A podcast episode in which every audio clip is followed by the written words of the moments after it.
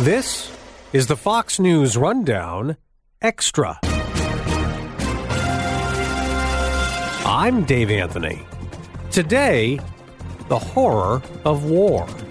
Something Senator Steve Daines got to see for himself with his own eyes a few weeks ago when the Republican from Montana became the first U.S. Senator to visit Ukraine since Russia invaded back in February. And what he saw, he can't unsee. Daines went to areas outside the capital, Kiev, that Russian troops had raided and ransacked, bombing buildings and homes and killing Ukrainian civilians. And as you'll hear, he got to witness some awful things. Now, our conversation the other day was too long to include all of it in the Rundown podcast, so we're giving you the whole thing here today in this extra. Thank you as always for listening. Please, please come back for more. And now, Republican Senator Steve Daines on the Fox News Rundown Extra. Joining us on the Fox News Rundown is Senator Steve Daines, a Republican from Montana, who a few weeks ago was the first U.S. Senator to go to Ukraine in the middle of the ongoing war with Russia, which is continuing to invade Ukraine, especially now in the eastern part of the country. Senator, thank you very much for your time. Hey, glad to be with you, Dave. So, you, of course, being the first to go there, it had to be an experience just seeing this devastation for yourself, your own eyes. Well, Dave, what I saw there in Ukraine firsthand is something I would wish on, on nobody. Uh, we we got into Ukraine because of, of, a leader in Ukraine who was a former member of the parliament, a friend of mine, reached out to me. I, I was in Slovakia having meetings with the leadership, the prime minister, and so forth, talking about dependencies on Russian energy and the need to get lethal aid into Ukraine. Right. And then this this invite came when I was in Slovakia. So I flew to Krakow, Poland. I met this Ukrainian friend. He took us to the border in a car. We walked across the border at night and then took a car to Lviv, got on a train. The train trip to Kiev varied depending on missile activity. We got to Kiev nine hours later, and then we're taken to Bucha, which is where these atrocities were committed. Dave, it's a very you know fresh war zone. There's still uh, Russian tanks strewn, destroyed tanks strewn everywhere. Russian armored vehicles. I I saw a Russian armored vehicle that had still had a, a Russian soldier, the charred remains of a Russian soldier still in it. Wow. Uh, you saw uh, civilians um, in these you know villages. Their vehicles have been shot up and then burned, destroyed by the Russians. You just can't imagine a Ukrainian family perhaps a mother and a father with their children and, and brutally murdered by the Russians. That yeah. wreckage is strewn everywhere. Yeah, and, and, when, and, and, Senator, when you were, you know, you, you talk about you you walk across and you're in Lviv and it's the middle of the night, and then you get to the Kiev. When you get to, to Bucha, I mean, you're you're driving around, you're seeing all the war zone all around you, and you get to this spot. I mean, did you even expect to see what you saw? Were you surprised at it all? I didn't. I don't think you can prepare uh, for what what I saw there. Uh, walking right up to these shallow graves where literally hundreds, hundreds of members of this innocent community were buried uh, in these black bags. Uh, these are not uh, soldiers; these are civilians and in fact, there were predominantly women, huh. and there were even children there. We saw the smaller bags being pulled out of children. And, and Dave, you know, we're parents of four children. We have three grandchildren. Ukraine, in many ways, is like Montana. It's an agricultural state, big, wide open wheat fields. Uh, it, it just it brings it pretty close to home. Thing, and these could be our grandkids, our children, that could have been brutally murdered yeah. by the Russians. And you saw not just body bags I mean, you, you, you saw actual bodies, didn't you? We did. Um, the stench of death was something that, um, you know, was just uh, repulsive. It's, uh, I had to put my hand over my nose, lift my jacket up over my nose. Uh, they actually unzipped some of the bags there as they were doing forensic investigations. They had tents set up right next to the, the trenches where they had war crimes investigators from around the world. I know the French were there. They're, they have certain expertise in these kind of investigations. And they opened up some of the bags, Dave, so they could see, you know, bodies of, uh, of, uh, of innocents. And you could see the wounds, you know, bullet wounds in the back of the head, in the back. And these people were brutally executed. They were murdered by uh, these Russian soldiers. You talk about investigations. I mean, you, you saw these, so I, I assume you no doubt believe that war crimes were committed. How, how I know that people investigate all this. How how does that go? How how do you get to the point where you can actually try to deal with that in court? Well, there there's two courts, Dave, that we wanted to be helpful too. One's the court of public and world opinion. The other would be certainly a process of, of war crimes at The Hague. Um, I took uh, lots of photographs on my, my smartphone, and we got those out to media. They were uh, broadcast around the world on CNN, on Fox, oh, yeah. Uh, on on multiple networks. I see the the body bags, a shoe. You were holding a, a, a wooden toy, right? That you found in all this rubble. Yeah, I found a found a child's toy on a pile of rubble. Uh, that in one moment that child was playing with perhaps with a mother or grandmother. The next moment uh, killed, and the the toy was on top of the rubble. So the evidence is irrefutable. It's indisputable, and and I would also we picked up there uh, in Bucha, and one of the police officers of the Bucha community came to me, and he had this little red book.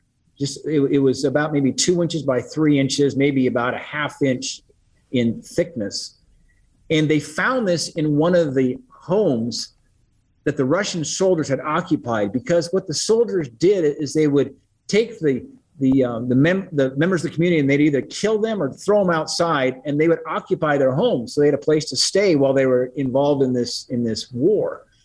And they mistakenly left behind these little red books that had the names in detail of the soldiers that participated in this their dates of birth and then it had the names of their parents and their dates of birth. It was a very meticulous huh. documented record of who was actually there so the Ukrainians have that for part of their prosecution for war crimes. But here's a sad, sad, and terrible fact Vladimir Putin actually gave commendation to this particular unit that brutally murdered these innocent civilians in Ukraine. He was commending what they did while I was seeing the atrocities that were actually committed.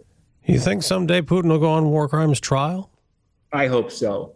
Um, I uh, he needs to be held accountable for this. And if if there's been a, a silver lining in this dark cloud of the war in Ukraine, it's that Vladimir Putin has united the world in virtually in opposition to Ukraine. Certainly united Europe and the Western world uh, in their opposition with their economic sanctions and so forth. Uh, he's done more to strengthen NATO than any Russian leader in the history of uh, of the Soviet Union and Russia. But there's no no let up to it. Obviously, uh, the other day, Russia's foreign minister, uh, Senator, you probably heard this. He warned that this conflict could go nuclear, claiming it, it's Ukraine somehow provoking World War III. But but the Ukrainian president Volodymyr Zelensky says now it's Russia that's posing the nuclear threat. And I want you to hear what he said. And it's not just the threat of of nuclear weapons here. Today, they have launched three missiles against Ukraine in a way that it flew directly over our three nuclear plants. So, how worried are you that something could go horribly wrong that takes this war to an even far worse place? Well, it's something to be worried about and to uh, be prudent as we think about our strategies and tactics um, in, in regards to the Ukrainians uh, I don't think we should put U.S. troops in Ukraine. Mm-hmm. Um, I don't think we should enforce a no-fly zone because either of those options will put U.S. forces potentially in direct conflict with Russian forces, and that is escalatory. Okay. But Putin is very reckless, as you just mentioned on that clip. He's he's got missiles flying right over the tops of nuclear reactors, which would create that's frightening. They were hit. It is frightening, and of course uh, they're they're one of the major nuclear powers of the world in their own. You know, in Montana, we have um, uh, we're proud of the fact we have many of our ICBMs, our intercontinental ballistic missiles, in Montana, is a very important part of our deterrent force to prevent a nuclear war. But uh, I, I am, uh, you know, concerned. But at the same time, we can't always wake up every morning worried about Vladimir Putin, have Vladimir Putin living inside our heads when we've got to provide the lethal aid to Ukraine and allow them to win this war. And Putin will escalate with some of this rhetoric. That's that's kind of typical Russian military doctrine to escalate, de-escalate in terms of rhetoric. And uh, we can't back down in our support for Ukraine and speeding up the lethal aid because at the end of the day, Dave, this humanitarian crisis, these war crimes that are going on as we speak, know, what I saw in Bucha is happening as we speak in Mariupol and other parts of eastern and southern Ukraine. These crimes won't stop. The humanitarian crisis won't end until the war ends. This war is not going to end until the Ukrainians win the war. You went there with Congresswoman Victoria Spartz. Now, we've had her on the podcast a couple of times. She's an Indiana Republican, but she was born in Ukraine when it was part of the Soviet Union. What was it like being there with her? I mean, it's all her own grandmother's been trapped in one of these cities. She's 95 years old and has been trapped and living in a basement of a burn, you know, blown out area. I mean, that had to be really something. Well, it was. Um, I mean, it was a, a privilege for me to not only be the guest of the Ukrainian authorities and leaders, but to be walking alongside with uh, with Representative Spartz of course, she's fluent in Ukrainian, it's her native language. Right. And and incidentally, you know, as, as I was chatting with her as we are going through these villages, it, I mean, it was emotional for both of us. But clearly, when this is this is the area where she grew up, she, her family is from that general area of Ukraine, so it's very close to home for her, literally, as we were seeing the rubble, the destruction of innocent Romanians. When we were in Bucha, the mayor of Bucha, uh, came by the the gravesite, and and through an interpreter, I was told he wanted to take us to his house. So Representative Spartz and I then got in a vehicle, and we were driven to his home, maybe um, a half a mile away. And I thought we were going to see his house. In fact, he said we were going to have lunch together. Uh-huh. When we showed up at his house, it was completely destroyed by the Russians. No. His two vehicles that he had in the garage were burned to a crisp. He, the the uh, tracks from the Russian tanks that had surrounded his house and destroyed it were still the sod, his grass, and his yard. He had a beautiful yard destroyed by the Russian um, tracks of the tanks. And then his house is virtually leveled. It was a horrific sight. And he wanted us to see that. And he is lucky to be alive because he told us the Russians came to him and asked if this was if this was the mayor's house. He said, It is the mayor's house. They said, Are you the mayor? And he said, No. And then a radio, uh, radio uh, request came in to one of the Russian soldiers, and he quickly had to scramble to go somewhere else. Otherwise, I think the mayor Bucha would have been executed probably on the spot. Oh. And then we went about three doors down from his home in his village, and we had lunch with a friend of his because his home wasn't destroyed. But this shows an example of, again, the terror and the evil of those soldiers, what they did to the people. All right, last question. I know you're on uh, Energy and Natural Resources Committee for the, you know, in, in, in the Senate, and what's happened, of course, is a, there's been a big repercussion in the oil and gas industry. Big inflation here, of course, in pricing. What do you think this is going to do long term? Well, when I was in Germany a month ago, uh, we had dinner at the U.S. embassy there. Our ambassador. We had members of the of the Bundestag, the the German members of parliament. And they said something the fact that, that February 24th was their 9 11. Oh. This was a wake up call to Europe about what's going on, not only in terms of intentions of Russia and the fact that we need moral clarity on good versus evil, and they're now they're upping their NATO spending because the Russians have, have shown their true colors.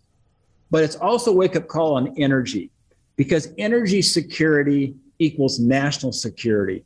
And Putin has weaponized energy. He's created these dependencies on oil and gas for Europe, which are very, very dangerous now for Europe. And they're in a difficult position. He's got them over the barrel, literally, uh, because of Europe's complacency. Their, um, their rush towards green energy solutions of more wind and more solar, shutting down coal plants, shutting down nuclear plants, even in, in, in Europe, has put them in a very, very difficult position. So I think that has important implications for the United States that we we learn from the mistakes of the Europeans and let's expand our energy portfolio with renewables, but not replace our existing fossil fuels until we have a sustainable source of energy. The right the Europeans don't have that right now, and they're in a world of hurt. And, and I think when you saw President Biden kill the Keystone Pipeline the first day of his administration, stopping oil and gas leasing on federal lands, that sent a message to Vladimir Putin. I think that was part of empowering Putin because he's using energy as a strategic weapon. Senator Steve Daines, Republican from Montana, thank you very much for joining us. Dave, thanks for having me. Senator, that was great. I really appreciate your time. Hey, thank you, Dave. You do a great job. Thanks very much. I appreciate that. Thank you. Yeah, Talk to you soon, maybe. Thank you. We hope uh, anyway. You betcha. Yes, thank uh, you. Bye bye. You've been listening to the Fox News Rundown. Rundown. Stay up to date by subscribing to this podcast at foxnewspodcasts.com. And for up to the minute news, go to foxnews.com. From the Fox News Podcasts Network. Subscribe and listen to the Trey Gowdy Podcast. Former federal prosecutor and four term U.S. Congressman from South Carolina brings you a one of a kind podcast. Subscribe and listen now by going to foxnewspodcasts.com.